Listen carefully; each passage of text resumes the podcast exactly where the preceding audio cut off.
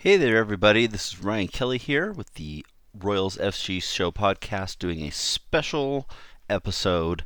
This is just going to be a quick rundown of the Real Salt Lake women soccer team.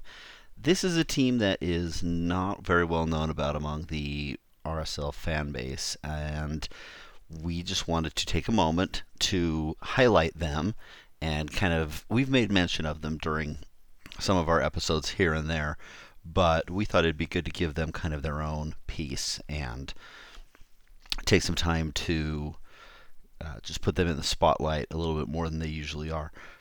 And I'm doing this one on my own tonight because um, I'm kind of the most familiar with them out of the three regular hosts that we have. So uh, and Cindy both said, "You go ahead and take this one and get us all of the uh, the information that you have." So let's start off with just a little bit of a background on the team itself.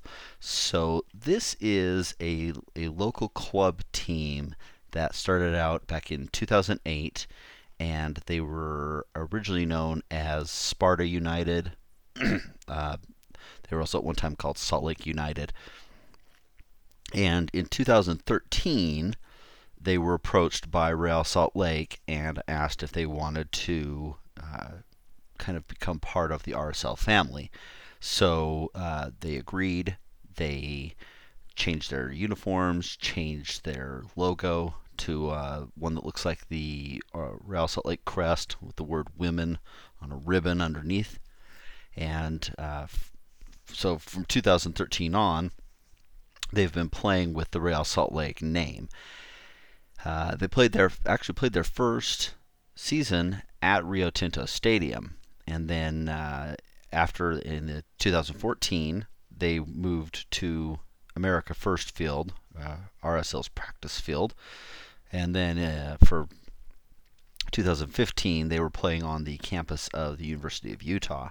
Uh, that season they were um, so they were playing in the Women's Premier Soccer League or WPSL uh, from 2008 up until 2015.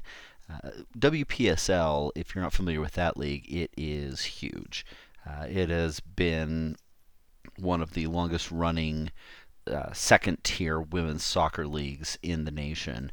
They have over 100 teams. They have conferences in, in every region of the United States. And uh, they really have kind of been one of the, maybe the name in women's soccer at, at that second level for a long, long time. Um, but a lot of these semi-professional teams, they are, you know, they, they struggle to travel long distances, and, and, and despite WPSL's best attempts to make small regional conferences where you're talking maybe a quick drive, um, especially out here in the, in the western United States, that's you know unless you have a, a good group in you know Southern California, Northern California, somewhere like that with a lot of teams, uh, teams in Utah and, and, and the conferences that, that RSL women got put into a lot of times had teams in Texas, teams in Oklahoma. It, it, it was it was a lot of travel. RSL women had the luxury of being affiliated with a professional club, getting some help with travel expenses. Uh, these other teams don't always have that, and so uh, for example, in the 2015 season, a lot of their games ended up being forfeits because the the, you know, the traveling teams didn't just didn't even make it to Salt Lake. Uh, one team that was supposed to be in the conference that year just uh, did never played a game from day one. Um, so at the end of that season, the team was uh, I- invited to uh, compete in a in a tournament. Uh, well, it really was just kind of a, a championship game and uh, they got an opponent. They came to Salt Lake. It was actually part of a sort of triple header at Rio Tinto Stadium, uh, with the women's team playing, then watching RSL on a uh, on a on, a, on, the, on screen out in the pavilion uh, as a for an away match, and then back in the stadium to watch the Monarchs play later that night. Uh, they won that seven to nothing. They were named the WPSL Elite Champions. And then after that, they became part of United Women's Soccer, which was a league formed of uh, teams from the W League, teams from WPSL, these teams that wanted to move in a different direction and create a league with a little bit of a higher standard of play, um, higher higher level of talent, uh, m- rules about participation. You know, there you you have to be committed to join this league, and you you have to show up to your matches, fill the full roster, be ready to play uh, uh, for every every match that you're scheduled to play in your conference. So 2016 kicked that off. Uh, they uh, RSL women are part of the West Conference of WPSL, and they that was one of two conferences that inaugural season. Um, they came up just short of uh, of winning the conference on based on points in the regular season, uh, but we're we're just a, a hair behind uh, the Santa Clarita Blue Heat, who eventually ended up winning the championship game that year in a in a one game playoff against the Eastern Conference champions, which were New Jersey Copa FC. So, uh, 2017 saw some changes in their conference. Uh, two teams left the conference, two teams were added. Um, the the two that left were the, the two clubs from Colorado. Uh, they were replaced by a couple from uh, uh, actually a, a, team from Calgary up in Alberta, Canada, and then a team from the uh, Los Angeles area. Uh, didn't have as great of a season the second year. Um, Santa Clarita won the conference again and went on to represent the West Conference in the playoffs. The league added a Midwest Conference for 2017, and they were the hosts. So they had two teams in the expanded playoffs, and then the East and West champions were there as well. Uh, Santa Clarita won their opening playoff game, made it to the final against Grand Rapids FC, and lost that match. Grand Rapids was the uh, champion for 2017 in their inaugural season in the league. So, flash forward to this year, uh, United Women's Soccer is making some some big strides and, and doing their best to grow and be a I wouldn't necessarily say a competitor, but they want to be a, a strong, viable counterpart to what WPSL is doing. Um, the more teams that there are that have an opportunity to play high level soccer and be competitive, the more teams that are uh, giving women an opportunity to play. Even at, at the semi professional level, it's all part of growing the game, raising the profile of women's soccer in the United States. So they have added a Southwest Conference this year. There are five teams down in Texas, uh, El, El Paso, ASA El Paso, uh, FC Austin, uh, two teams in Houston, and a team called the North Texas Image uh, came into the Southwest Conference this year, and there's also provisional, uh, provisionally this year, a Southeast Conference uh, made up of some Florida teams, and they are doing kind of a trial run looking to become a full conference next year. They're always looking to expand and add teams to be a part of this organization. Uh, the good news about that Southwest Conference uh, brought the Houston Aces back in. They they were they've been a long time uh, conference foe for RSL women, and it was good to see them come back as well as uh, Colorado Pride rejoined the league this year. So that's that's just kind of a brief, uh, a little bit messy rundown of the league.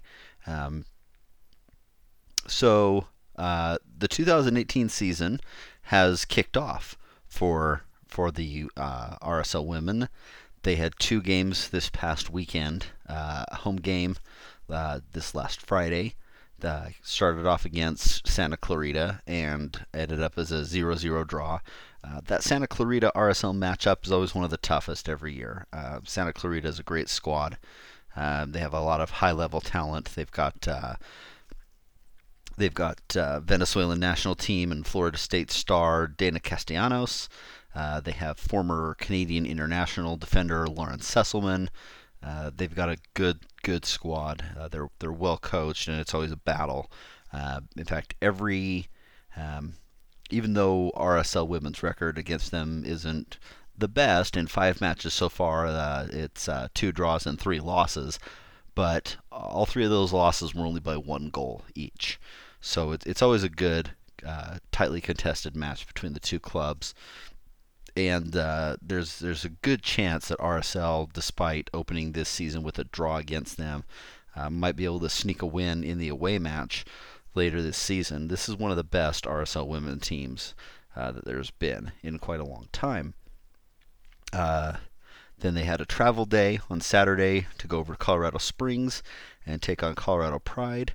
Uh, they went down a goal early, but then rattled off three in a row. Uh, there was a, a brace by uh, U of U forward Haley North, and then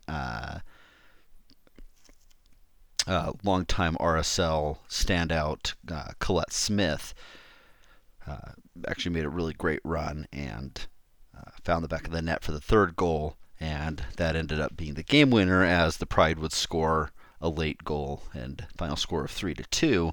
So RSL women get a win in the first weekend and look forward to finishing off their season strong. Uh, so with the with the setup the way it is, it's actually nice for the RSL this year. They've got a, a, conference of six, so they're getting ten games this year instead of just eight. They they play a fully balanced home and away schedule, and uh, their next match is coming up this Friday night, and they are actually. Um, they are playing all their games, their home games, out at the newly opened Zions Bank Real Academy. Uh, they're using one of the indoor fields, and uh, I think that facility is so great. Uh, any RSL fan, Royals fan, anybody that follows the organization has seen that facility. Uh, some of us even in person, and uh, it's really great for them to have that option available to go out there and play. So, um, you know, um, I always wish that uh, I, I've never understood why this team has has struggled to be known amongst the fan base. Um, whenever I talk about the team, usually the first response I get is, "We have a women's team." Um, you know, nobody even knows about it. Uh, they, they, you know, they do get, you know, they've played some games at, at Rio Tinto Stadium. They've been part of uh, autograph sessions after matches and things like that. But nobody really is aware um, that this team plays and, and plays as Real Salt Lake, which is uh, you know a little frustrating and uh, honestly the way I got into and I've mentioned this story before but the way I got into women's soccer so passionately was was following the the United States World Cup win in 2015 uh, I, you know I myself didn't even remember that RSL had a women's team. And I looked them up and then started following them a little bit more closely and really got interested in the idea of working to promote women's soccer here locally. Um, of course, I, like everybody else, had no idea that we would be getting Utah Royals FC so soon. Um, and so my personal hope was that RSL Women would get a few more years to really dig deep into the market and build a passionate fan base around women's soccer that would catapult an eventual eventual NWSL franchise into having a solid group of supporters and then fill in as their as their reserve or, or second tier team like like the Monarchs are for RSL. Uh, but our you know the Royals were the surprise that that nobody really knew was coming. So when that happened, um, that's kind of left RSL women in limbo a little bit as far as what their place within the RSL organization is. Um, I was I was speaking with um, some of the team management uh, before the game Friday, and uh, it's it's very possible that the team is going to change their name. Uh, no idea what to just yet, and also no idea why they just didn't just do that this year. I mean, even if it was just to go back to the old club name, um, that would have been very possible. Um, I uh, they, I found out they, they still have all their uniforms and everything that they used to wear back before 2013. So that that change could have been made. Uh, they just decided not to jump on that right now. But it is understandable that there's going to be confusion now uh, with Utah Royals FC and then a team called Real Salt Lake Women, people are going to be wondering who is who, and um, it definitely needs to be a more of a collaborative relationship than than one that confuses people. And uh, in fact, I've heard I heard it even it, it did cause some confusion that uh, some people bought season tickets for Real Salt Lake Women, showed up at the Rio Tinto box office and couldn't figure out why they weren't getting their tickets, and they thought they were buying Royal seats. So. Uh, definitely, I, th- I think a name change probably is a good idea.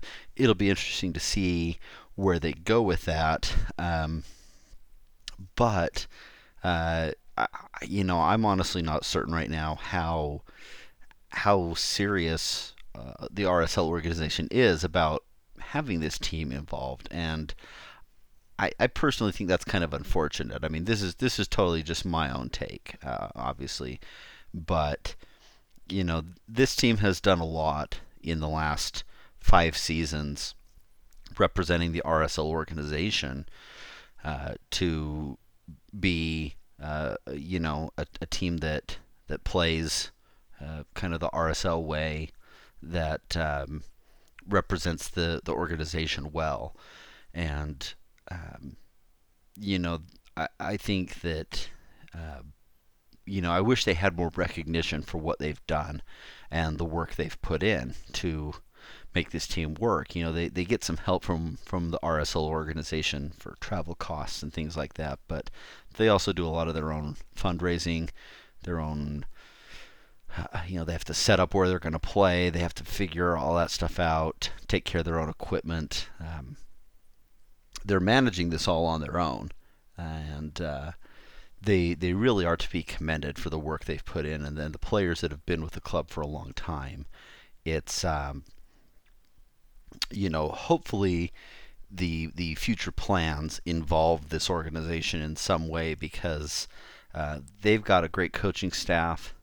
They've got uh, a lot of experienced veteran players that could fit in with a a team that is built to be a place where uh, any excess talent that the Royals can't use due to the limits of the NWSL roster sizes uh, could get some some game minutes and uh, and play in a really good system.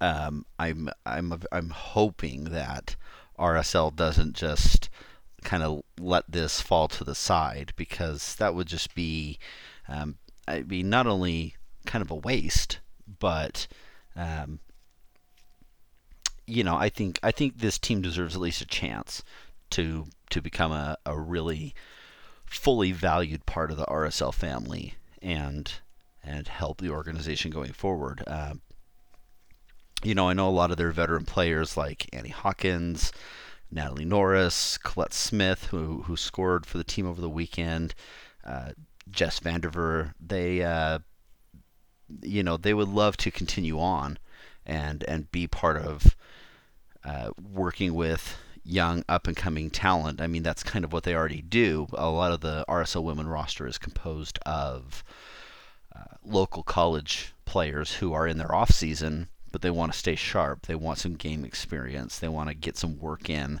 at a higher level, and uh, this gives them an opportunity to use their off season in a positive way and get some get some great minutes in against other players uh, that are either at or maybe even a little bit above their level of play. So it's it's a challenge. It's a it's a good developmental league. And when you're looking at a, a team like the Royals, who have players coming out of college, going through the draft, and maybe they don't make the roster. That happened to two great players in Taylor Isom and EJ Proctor this year. Uh, I, am as as much as I love the Royals roster, I'm, I'm really disappointed for those two that they aren't getting time on the field and uh, or at least don't have a bigger role and, and, a contract with Utah Royals FC. So, you know, this is a team where, you know, they should be playing. Uh, they should be involved in this, and it could offer them a, a chance to grow, show what they're capable of, uh, be ready for any moments that an injury might need them to be called in to the to the first team. You know, it, it, it could be that that Real Monarchs type of team for Utah Royals, and um, that's you know, well, you know, that's up to other people besides me to decide. But if if I were making that choice, I definitely want this organization involved rather than trying to build something from the ground up. And uh, which not that they couldn't do that, but uh, so that's just a little bit about Real Salt Lake women. Um, they still have four home games remaining. Like I said, those are all going to be played out at the uh, the academy facilities in Herriman, Utah. Uh, next one is this Friday at 7 p.m. Uh, then they do have a couple of Sunday home games uh, before a final one on a Friday night. So, but the good news is none of these. Um, well, there's a slight overlap actually this week with the uh, with the Royals. The the uh, RSL Women game starts at seven. The Royals game starts at 8:30, but it is an away match, so uh, you can always catch that on the TV after the uh, RSL Women game. But the rest of their games are, are there's not an RSL game happening. There's not a Monarchs game happening. Um, people in the UWS uh, office did a good job, whether that was intentional or not, of uh, at least it helps helps somebody like me a lot where uh, you know I like to go to a lot of the games um, and I won't miss any of them because I'm I have RSL tickets that night or something like that. So um, you know there was a really good crowd. Um, it was only around 80 people, but uh, I mean for this team that's pretty solid attention attendance. And uh, Brittany Ratcliffe from the Royals roster actually came out and checked the game out too, which was great to see. So uh, I'm a little bummed that they'll be uh, up in Portland. Uh, I'd like to see a few more of them come out and support, but um, happy that happy that they did for the first game, um, and.